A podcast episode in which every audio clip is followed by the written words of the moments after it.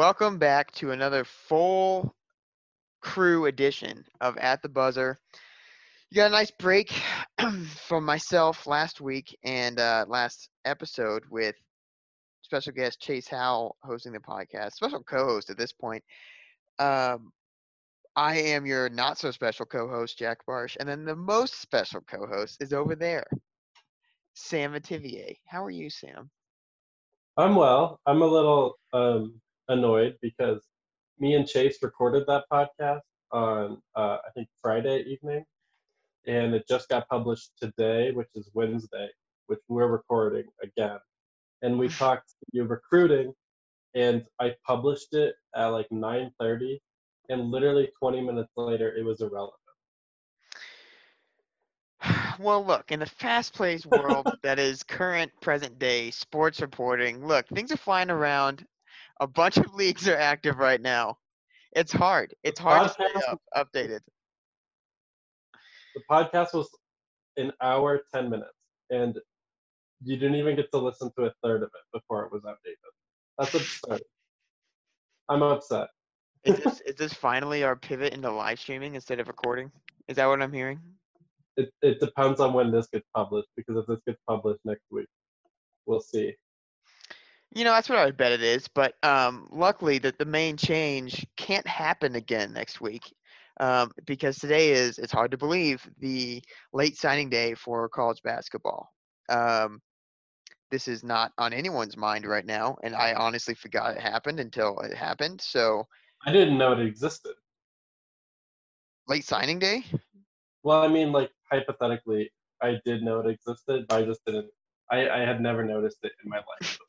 That's funny, because that's usually where Tad does some of his best work. Um, he does last the last time he got McKinley Wright. Uh, not the last time, sorry, twenty seventeen recruiting class. He got McKinley Wright and Evan Batty, I believe, in the late signing day. George King was a late signing day edition, a late late signing day edition. Andre Roberson was a late Batty. signing day guy. Evan Batty signed really early. Hmm. Maybe it was McKinley and Lazar Nikolic. Maybe it was just McKinley. I don't know. Um, yeah, well, I know Batty and Bay committed the same day, which was like. And the, yeah, and they were on their visit with Schwartz. That's right. Yeah. Because I wrote um, up those articles. What? I wrote up those articles and then had to write like five articles that day because I was covering like three of them. That's right. Uh, Lucas Seward, I believe, is also a late signing day. So. Speaking of. Kidding. Okay, I'll I'll use that segment to to to go into what the news of today is. Today being Wednesday the fifteenth. Mm-hmm. Um, so the Buffs have replaced um their German Brazilian player with a Brazilian German player, for mm-hmm. which I'm very excited about. So they just signed um Tristan da Silva, um, who's uh, eighteen. He's about to turn nineteen. He comes from Munich, Germany, part of the Bayern Munich Youth Academy. And we know his face because he has the exact same face as his brother, um, who's Oscar da Silva, the star player from Stanford, who C U fans would know from Evan Batty almost killing. And I wonder, I wonder, I don't think that's why he's on the C U's radar, but I wonder if the way that that was handled on C U side and Stanford side, that whole incident, um, at least made his parents more comfortable with C U. Uh, because that whole, I mean, obviously it was just like it, it, crazy situation. I don't think we're ever going to see it again.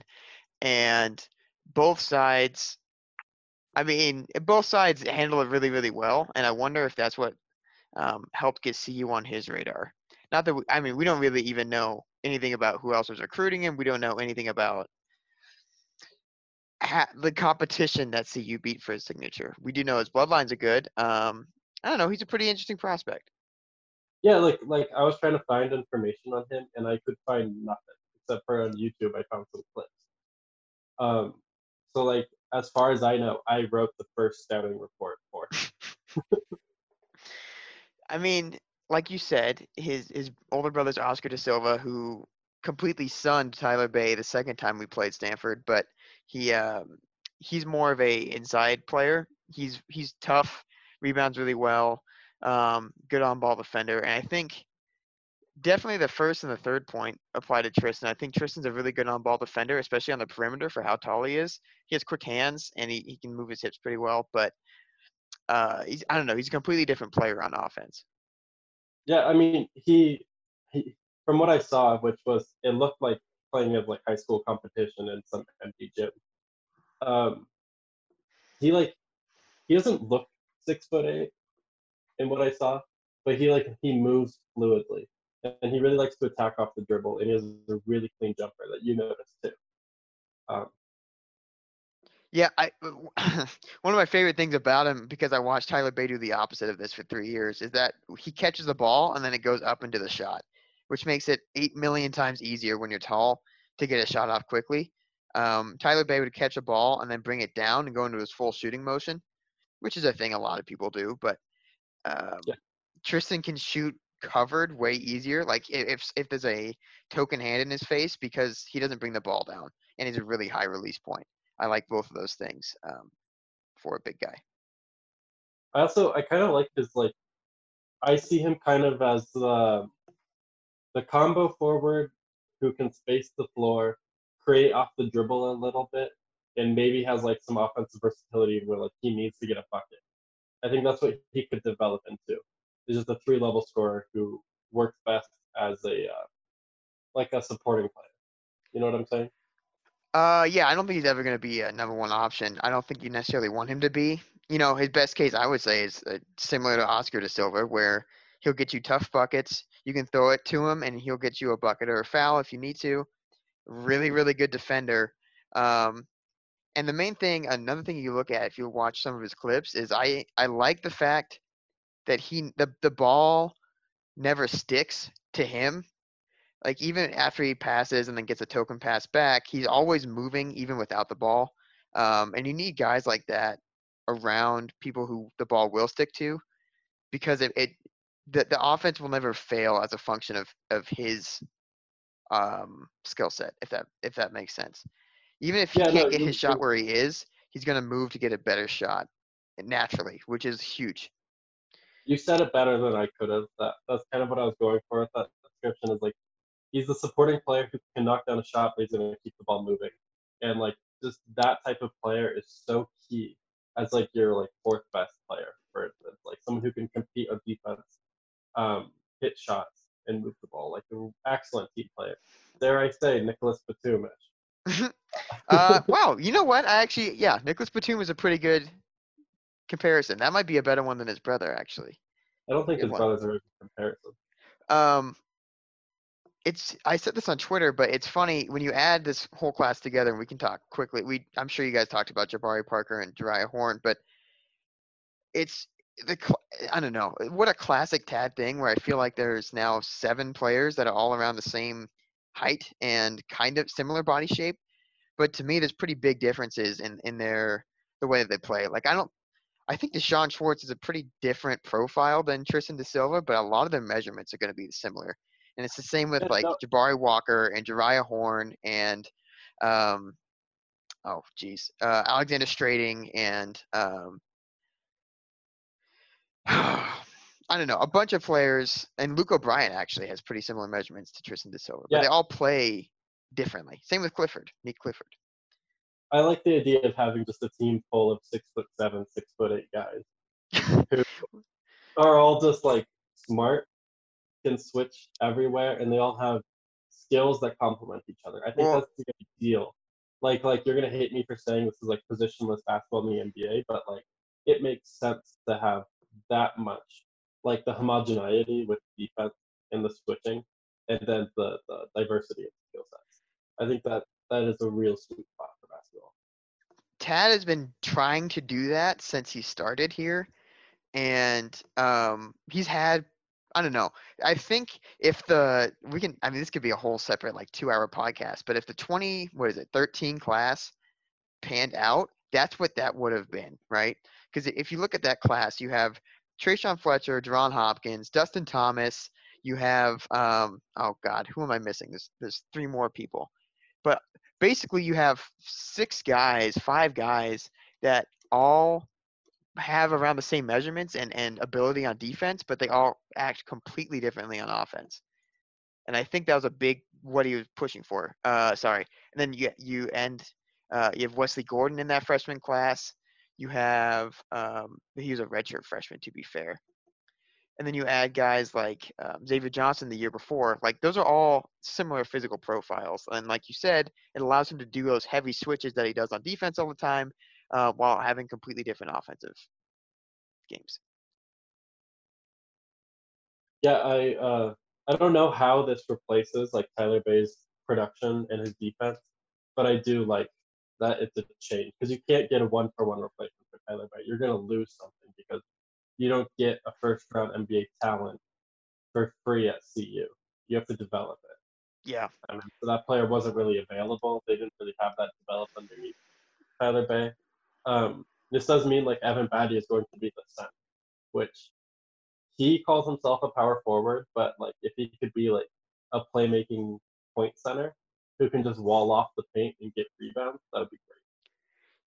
You and Chase already covered these pretty extensively, but I was really quick go through some of my Jabari Walker and Jariah Horn musings. Um, part of, like, I, I said this on Twitter as well, but like you said, we there's there's nothing that I'm seeing in this class that says we can replace Tyler Bay's fourteen and ten out of the gate. We can't. I don't think. I, I don't think that, like you said, C U is built to be a program that can just lose talent like that and then replace it. Um, What is there in its place is I think that the roster got way more offensively skilled as a whole. Um, you lose Shane Gatling, you lose Lucas Seward, you lose Tyler Bay, you lose Dalen Koontz, you lose Jacob Dombeck. Did I get – is that all of them? Uh, yeah, that's all. Yeah, so I, I think out of those, Lucas Seward was probably the most skilled offensively. And um, a lot of his production can be replaced by Jariah Horn. So Jariah Horn is also a volume three-point shooter who can throw it pretty – He can basically, I, I don't know, percentage-wise, probably exactly replace what Lucas was doing. He also can slash better than Lucas was. He's more comfortable scoring off the dribble. So uh, I think he's he's more skilled than Lucas in that sense.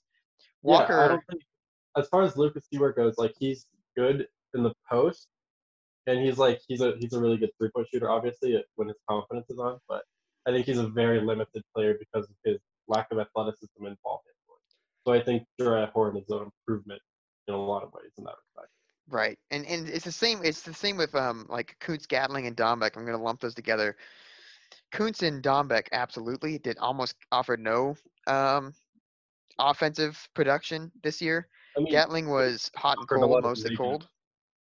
Koontz offered a lot of negatives. So you, like, just replace him, like like I'm not even joking. Like, replace him with Keyshawn Bartholomew, the the redshirt freshman, and like. That's that's already a massive improvement. Well, Bartholomew is a much better shooter and a more natural lead guard. So I would count that as a huge boon in in, in offensive production.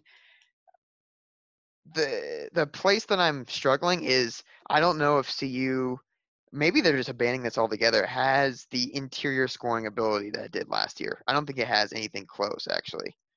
Because Lucas was fine in the post. Jariah Horn is not a, a natural post player. Um, and Tyler Bay also had that. He had a money turnaround jumper. He had the classic fifteen-foot short jumper. And Walker is definitely not physically ready to step into those minutes, especially on the offensive side. So th- this roster construction is closer to my dream basketball than yours. Mm-hmm. Space the floor, get a bunch of uh, like shooting and playmaking um, for everybody, and then let your slashers just attack the rim because there's a lot of space to be had. With all these guys, like, literally everybody on the floor is going to be a shooter and someone who can put the ball on the floor. And I really like that. Like, your interior scoring, you don't have to have a post player who can go get a bucket. You can have McKinley Wright with space on space to attack. And you can have D'Shawn, I mean, if D'Shawn decided to go score, he can have more space. And it's not going to be like, like Tyler Bay did have a good jumper, but he just stood at the dunker spot or posted up, like, every time he was on the floor. And, like, he did have some good passes, and he did improve, but he was a turnover machine. Yeah, so he, had, he had a lot of turnovers. In that sense, if you if you put Bartholomew on the floor, you put Nick Clifford on the floor, and McKinley Wright, like, those guys can all attack the basket like very well.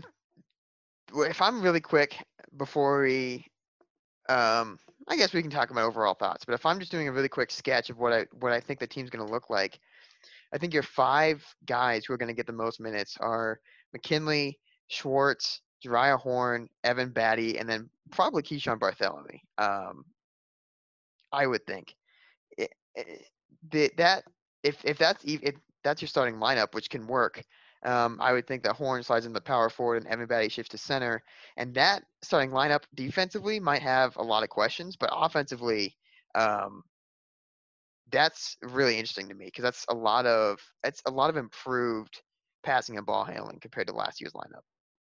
Yeah, I'm trying to write the depth chart right now, and I'm like, I'm forgetting who's on the team right now because there's been so many changes. But, um, well, yeah, I have the same starter as you did. Although, I wouldn't mind Dominique Clifford being a starter um, just because he offers more size and versatility. And then Bartholomew would be like the more natural lead guard off the bench. I don't think Clifford would be the second choice. I think that Parquet would be the second choice for the starting oh, point I, shooting guard.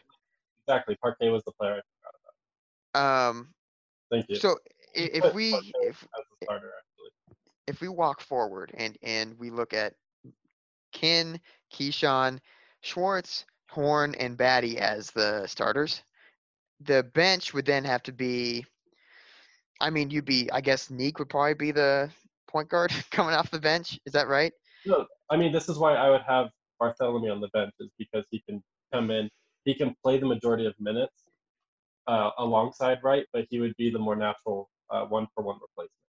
Realist, yeah, I, realistically, I think what would happen is Bartholomew would probably be the first to go to the bench, and then when Kin gets tired, he would replace him in the starting lineup. Is that's how I would yeah, think that yeah. is. So if you're looking at the four, the, the four minutes before the first T V timeout, Kin and Keyshawn in the same wavelength, and then you take Keyshawn out, and then you take the next four minutes. McKinley's playing eight minutes at the start of the quarter. You take McKinley out, and then you put Keyshawn back in as a lead guard, and you put Parquet in with him.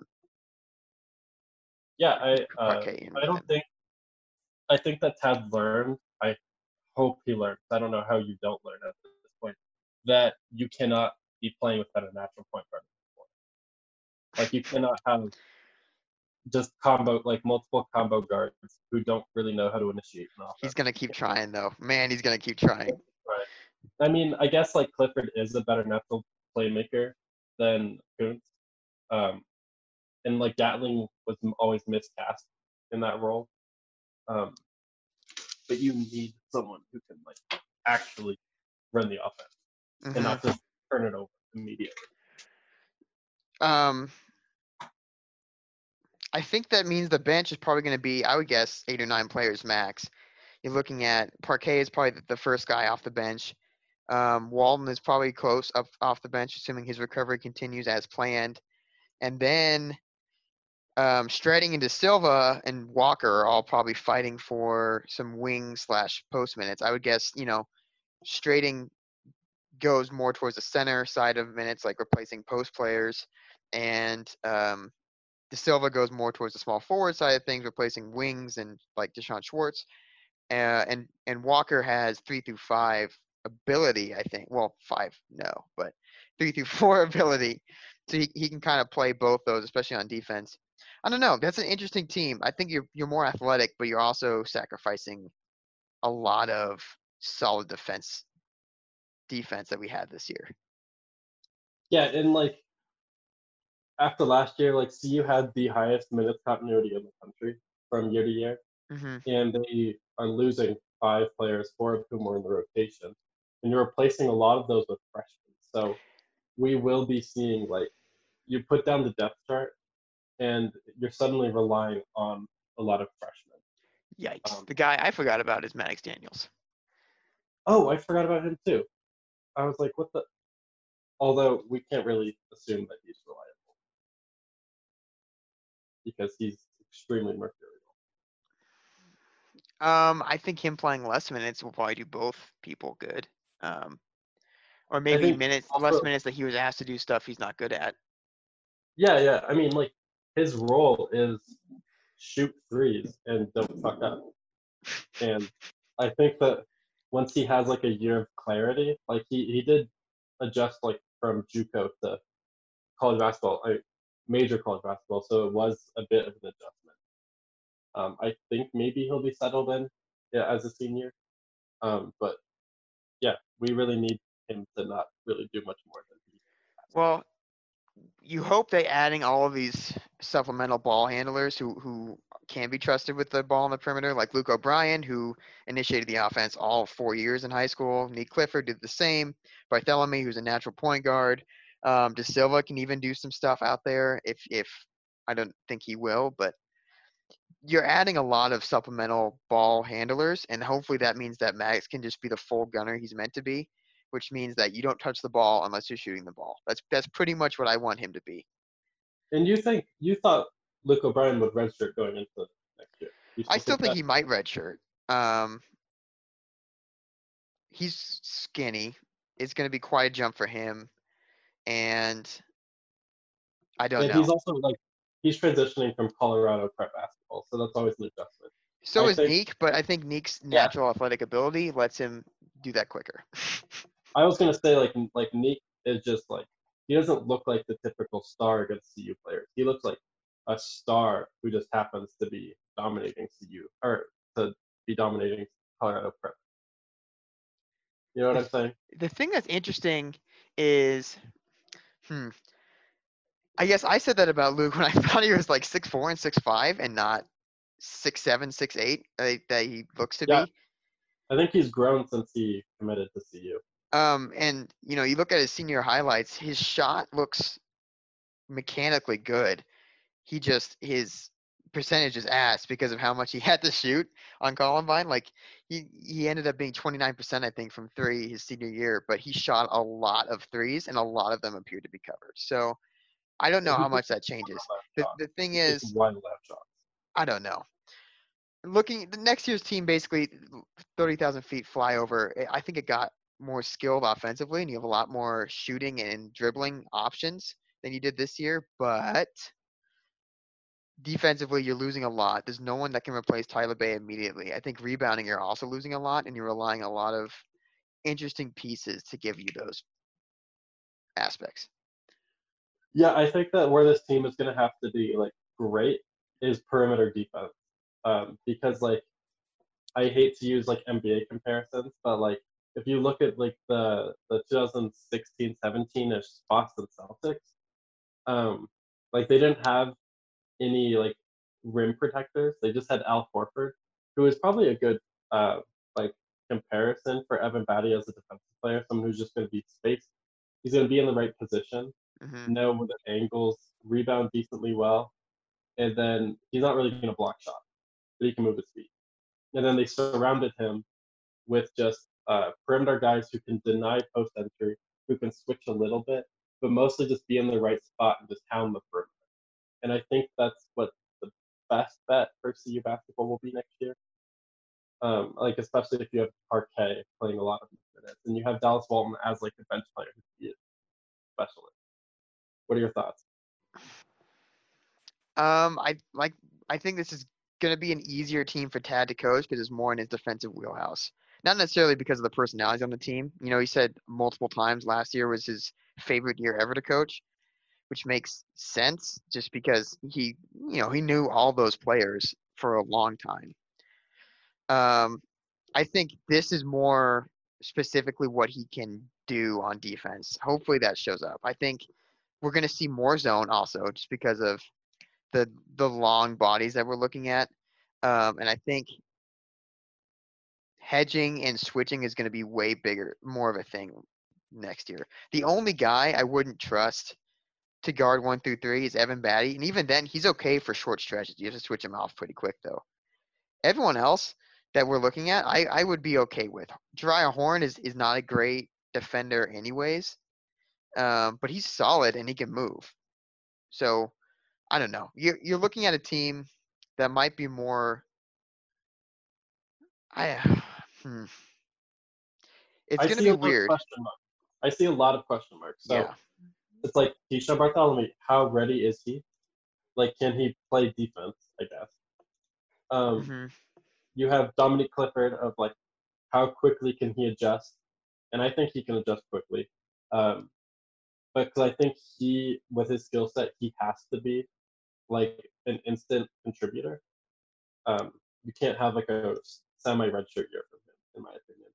Um, how big of a jump can Parquet take offensively? And his jump shot looked really good at the end of this past season. Um, because he's a wonderful defender. So if you can get some offensive contribution from him, he can be like a twenty-minute a game player. And then like then you get down to the forwards. Like like is Jariah Horn going to be a consistent scorer? Um, is Jabari Walker going to be like anything his first year? Because I don't really know much about him. And then like we really don't know much about da Silva. I would not expect anything out of Walker, um, production-wise this year. He's so young. You know, he's he's seventeen, I think, is what he said. And he's so skinny. He has plenty of skill and athleticism. Um, I I mean, his shot is really smooth too, but I asking him to do anything on the defensive end seems like a stretch right now. And we know that's when Tad feels comfortable playing freshmen, is when he thinks he can play them on defense. So – I asking him to do anything or expecting him to be anything next year is tough. I, I'm thinking offensively, the, the best allegory for this offense next year might be that twenty twelve twenty thirteen Pac twelve championship team, honestly. Um, because I, I think Horn can fill some of that Carlin Brown role of just being the go-to scorer who's going to put up a lot of shots, but you know you can give the ball to him near the end of the, the shot clock. You have a floor general point guard, though McKinley offers way more than Nate Tomlinson did at that point in time. by, by, by quite a lot. Yeah. McKinley, you have, by, okay, never. You don't really have anyone like Robertson, but you, you kind of have a garbage man um, that can fill that role in Schwartz. The, the Schwartz could take more shots. It's not an exact one-to-one. But that team had consistent ball handling on the perimeter. That team had not a lot of post options. You know, Austin Dufault, I guess, could be your D'Shawn Schwartz thing. Though maybe, I mean, he's also kind of like Evan Batty on offense. Um, this is a very it, loose comparison. Yeah, but basically what I'm trying to say is, you know, they had ball handling. They had guys who would take shots often, and they had not a lot of interior offense to look at. Um, The thing is, that team was also ridiculously good on defense. I don't know if this one will be. No, I don't think it will be. I think, actually, this this reminds me more of, like, like the Dayton team from the past year or two. Um, the ones that just try to get as much skill as possible on the floor. And they have a lot of pieces that they don't really know if they're going to fit until it happens. Um, Obviously, the Dayton team clicked a lot, but I think that this could be similarly viewed to them entering the season. Well, I mean, there's no one we topping, though. there's, there's no one like that. I know. But, like, that's fair, but I think that your supporting characters are more proven than their guys. Um, yeah, I don't know. Um, are we done? I, I, I'm stalling out. Yeah, we can be done. I don't know. It was a really good job by, by Tad to, I think, upgrade at least two out of the three open scholarships he didn't expect, um, and doing a good job on the third. Good job. Okay, so we have our next activity, which um, S B Nation is doing the thing this week um, of looking at a team's or a, a football program's best team that didn't win a championship. And so immediately C U has two teams that stand out very much. Two teams that probably should have won a championship, or one team that should have, one team that could have, um, before you get into the, the, the deeper cuts that we can. I was about to say, I'm, I'm telling you now, some old heads are going to say there's at least three teams that, that didn't win a championship that might be better than the team that did. I don't know the Eddie Crowder team, so I'm not going to pretend I did. Okay. I'm sorry if Ken Johnson deserved to be drafted in our all-time mock draft. Continue. Okay. Um, so first off, we have we're going to go chronological order because it's easier. Um, tell me about the nineteen eighty-nine Colorado Buffaloes. Um, I mean, some people would say that nineteen eighty-nine, some people, maybe me, would say that nineteen eighty-nine was a better overall roster than nineteen ninety. Um, I mean, obviously nineteen ninety's senior leadership was insane, um, but nineteen eighty-nine had a lot of talent, and if it wasn't for mean Notre Dame, they probably would have also won. So you're looking at guys like um, Mike Pritchard out on the side. He was obviously still there. You had Darian Hagan um, in his, I think, second year as a starter. Eric Bieniemy before his senior year. All guys that stayed um, for nineteen ninety. However, you also have guys like Jeff Campbell on the outside, who was a complete speedster, right? And he really blew the top off of the defense. Um, Mike Pritchard was everywhere, but Jeff Campbell was also really good at special teams, returning punts. Um, you had a really good senior offensive line, which was good. Um, Kanavis McGee and Alfred Williams are both still there. Uh, Joel Steed was still in the middle as well. Um, and, of course, you have the best punter of all time, Tom Ruin.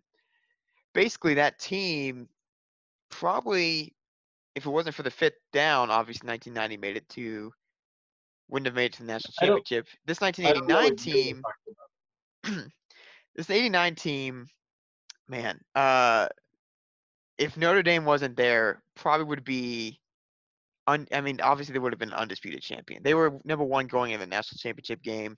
Yeah, they so ran, just the, just the, So just a summary, this team was like eleven and oh, uh, and then they went to the Orange Bowl to play Notre Dame.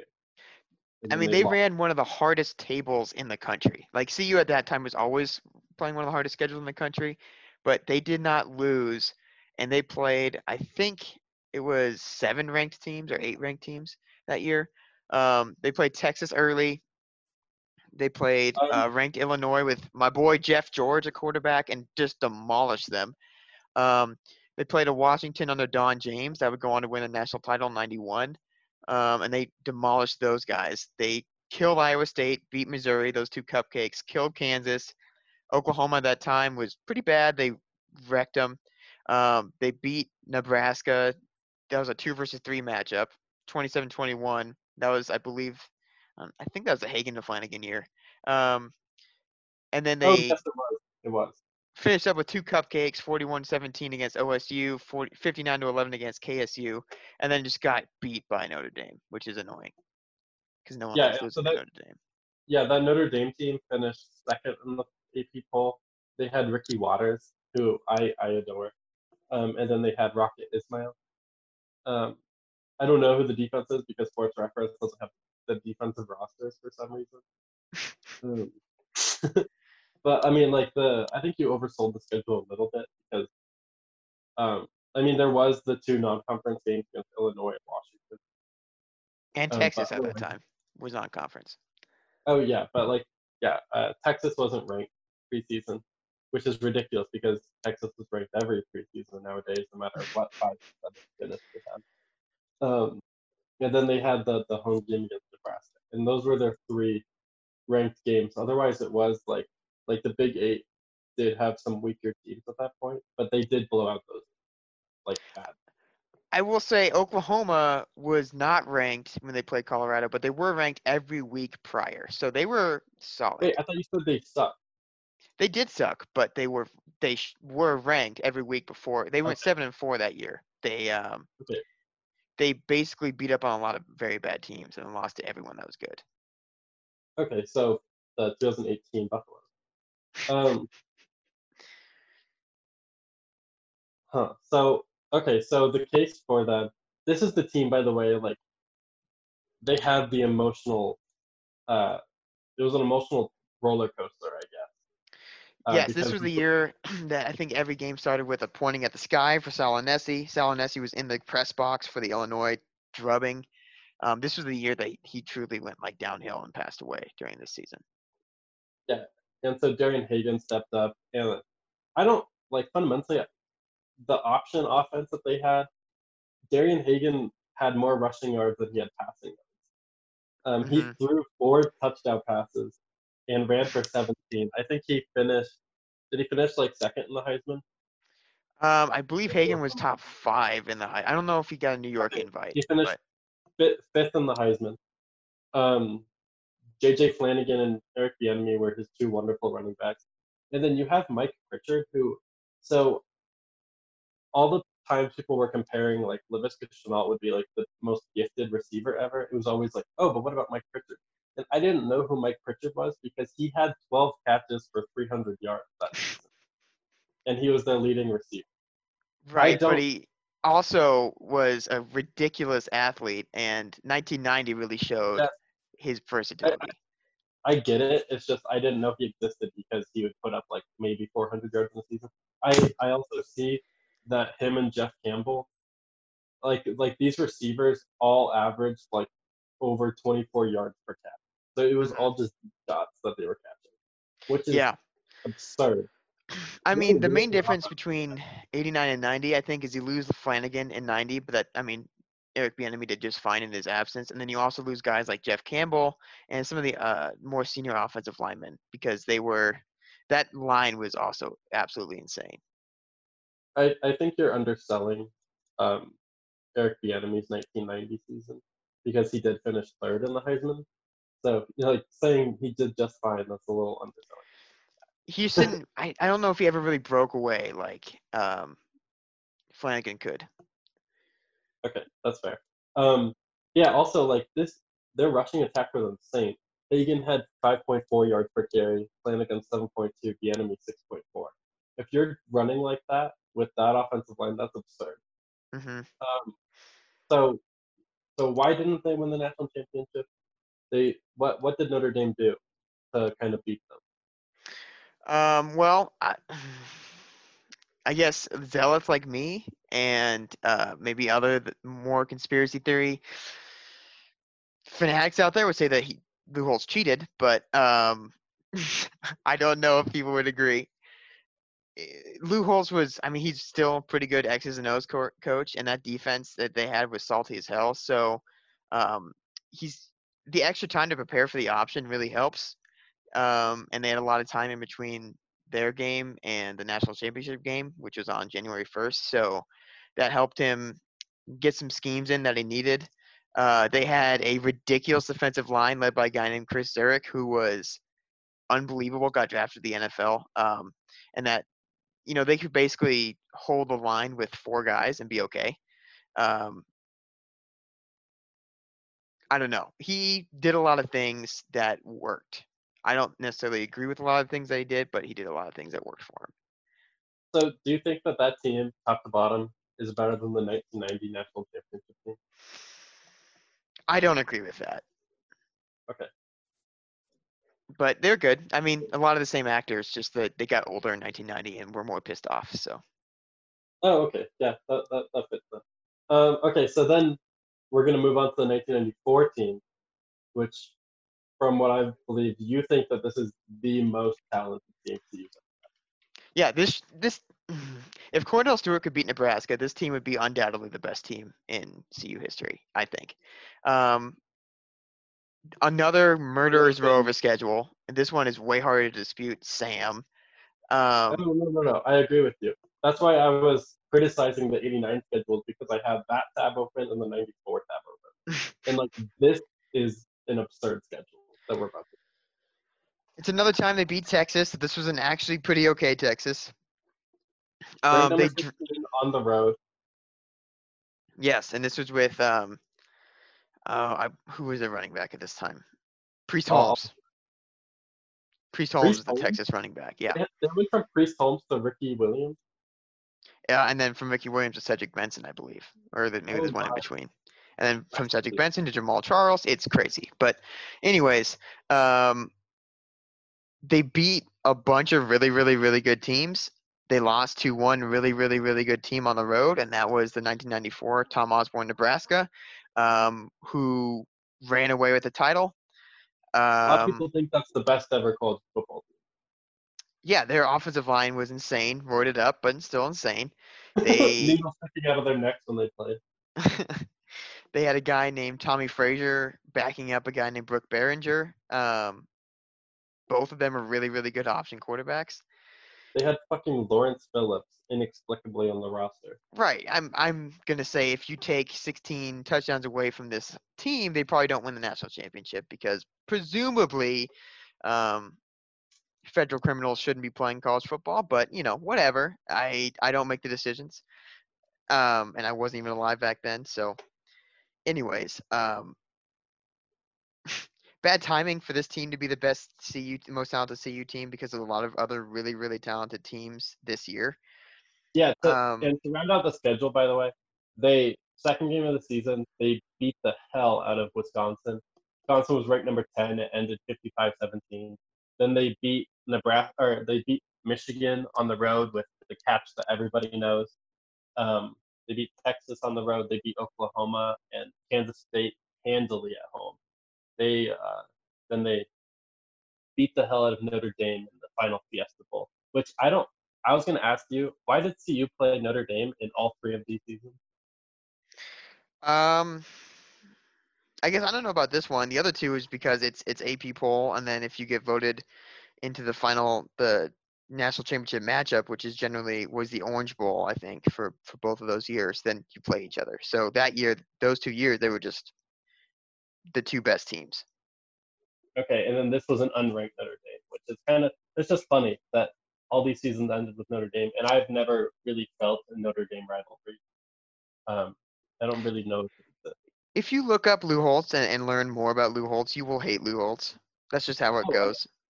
I, I, I don't like him as is. I don't know anything about him other than his on-air presence. Um, yeah, he basically will – tank a program to make himself look better, then leave. Um, and then the program has to deal with his wake later. Anyways, um, this team had nine players on the just the offensive side of the ball go to the N F L. Um, all three quarterbacks in the quarterback room went to the N F L, which makes sense. If you look at that, it makes sense why Rick Neuheisel, who was the quarterback's coach at the time, got the head coaching job. You obviously have a Heisman winner who rushed over two thousand yards and Rashaan Salaam that you could just give the ball to over and over again.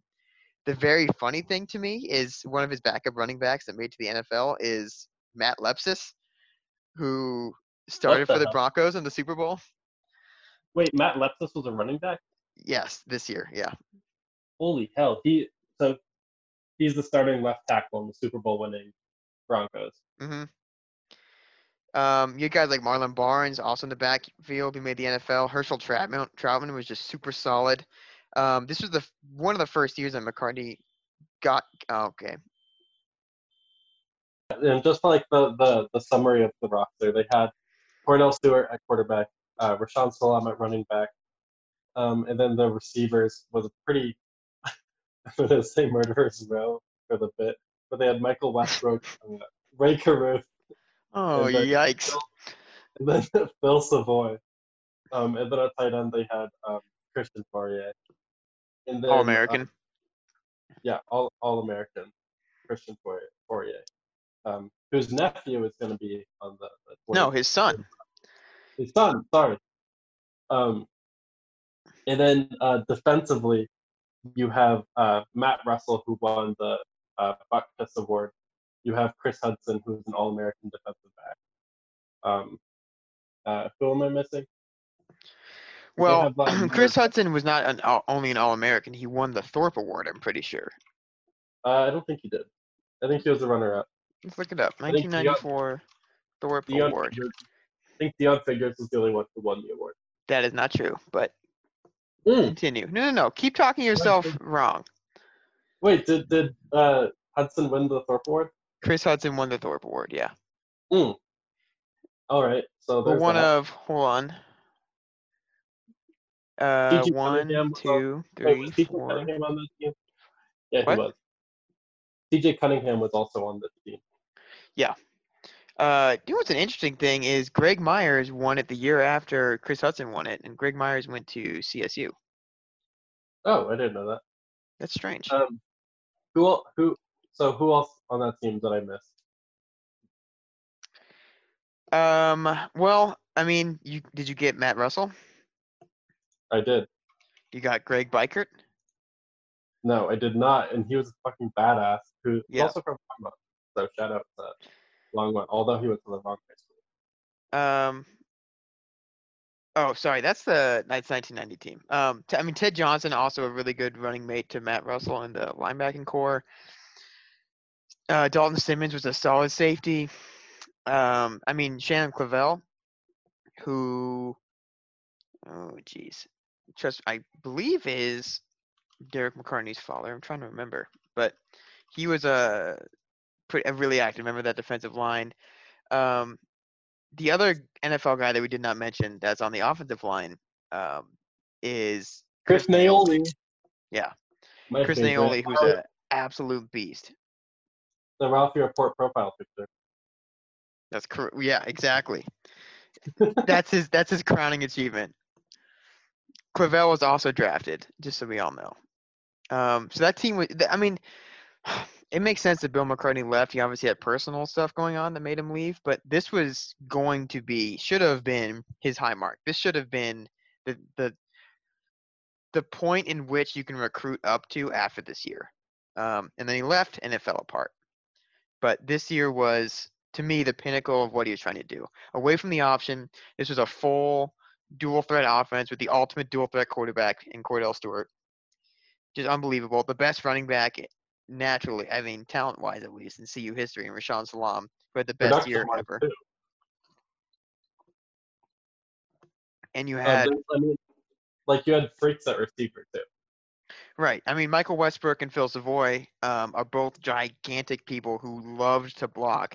Michael Westbrook also happened to be a really good pass catcher and an All-American.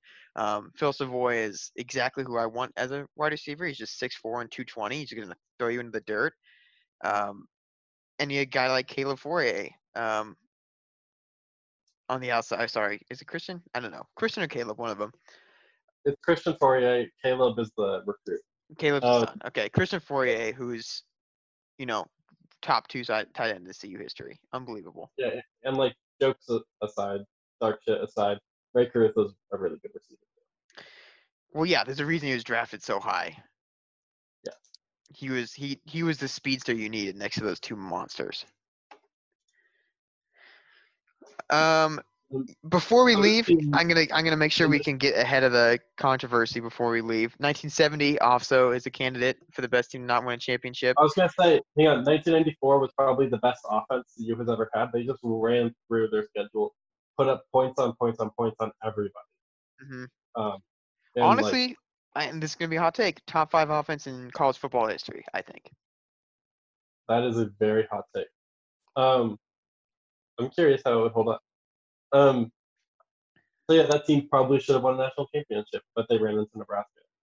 Um, and that's, that's, that's your best team. So, go through nineteen seventy. Just real quick, uh, you have guys like Herb Orvis, who's a Hall of Famer on defense. You have uh, John Stearns at defensive back, who I believe is C U's only baseball draft pick ever. Wait, do, um, do you nineteen seventy-one? Because nineteen seventy went six and five. Yes, I do mean nineteen seventy-one. Thank you. Okay. Oh, magically. No, John Stearns is still there. Um, you have guys like um, Cliff Branch taking the top off the defense, who should be in the N F L Hall of Fame. Bo Matthews, who is C U's highest draft pick ever, number two overall. Um, freak athlete at running back. Charlie Davis, also amazing, just a steady Eddie guy. Um, you know, they had three running backs, four running backs go to the N F L from this team. Um, and you have a guy like Ken Johnson, who was actually a really good passer for that time frame. He had double the amount of touchdowns that Darian Hagan had twenty years ago. Um, um, J B Kane, great tight end. Yeah. Just a lot of talent on this team. Yeah, probably second best tight end. Um, who passed way too early.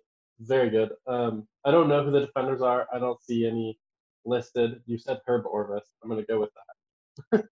Here's a here's a fun – okay, this is this is the main reason this team is famous. This is still the only time that any conference has gotten – has ended a season with the numbers one, two, and three all from the same conference. So who's yeah, number three. So, who's number one and who's number two, Sam? So so this team, they lost – they went ten and two, finished number three, but they got blown out on the road against Oklahoma and then Nebraska. And I think Oklahoma finished number one. Is that true? No, Nebraska's number one, and this was Bob Delaney. Nebraska, I believe. Yeah, Bob, Bob Devaney, Nebraska. And this was uh, the fun. Second fun part is this is the Chuck Fairbanks, Oklahoma.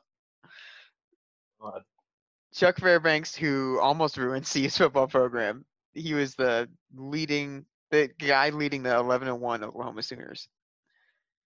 Holy hell, the Oklahoma team ran the option to perfection. Yeah. thirty-eight rushing touchdowns between their quarterback and running back. Mm-hmm. Go on. And, I mean, C U, like, beat up on good teams. They beat up on Ohio State. They beat up on L S U. Beat up on Houston, who was fifteen at the time. These are good teams that they're beating. They just couldn't beat the two best teams probably in Big Eight history because they happened to be in the same year. Just a great year. Fun year. Any other contenders from C U? What about the old Whizzer White days? I'm, I can't, I'm not going to go that far. Pre-World War Two, different game. I'm just kidding. Um, I'm just looking at the their finishes. They really were not very good at football until Eddie Crowder came over, or until Dal Ward kind of built it. What are you talking about? No, I'm looking. They didn't finish. I mean, okay, I guess they had six and O's before the A P poll started. Okay.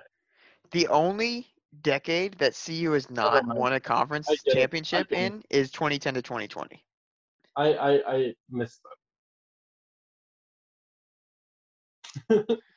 um, wait, what did you say? The only decade? Oh, so the twenty ten, I believe, and I think maybe the nineteen seventies. But I, um, ah, oh, jeez. Let's end before I make myself look too dumb. Okay, um, we can finish with that. I would also give an honorable mention to the two thousand one Buffaloes, but they went ten and three and got blown out by Oregon in the, the Holiday Bowl, or in the Fiesta Bowl. Mm, mm-hmm. They they shot themselves in the foot too much to be considered here. Yeah, they also lost to Texas forty-one to seven, and they lost the opening uh, game to Fresno State. Mm-hmm. So, all right, best basketball team. Just say basketball team, best team basketball team to never win a championship. Well, I mean, no one has ever won a championship, so. I'm just going to go with the best basketball team that C U's ever had, which I believe is nineteen seventy-one also. Okay, I have no proof. I have no evidence, no knowledge of C U past. So I'll go with that, too. nineteen sixty-eight is what I mean. Okay. nineteen sixty-nine, you mean, because they had Cliff Mealy in sixty-eight sixty-nine.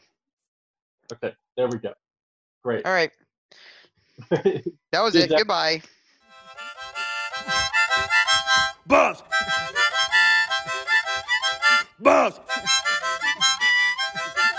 Buzz! Buzz!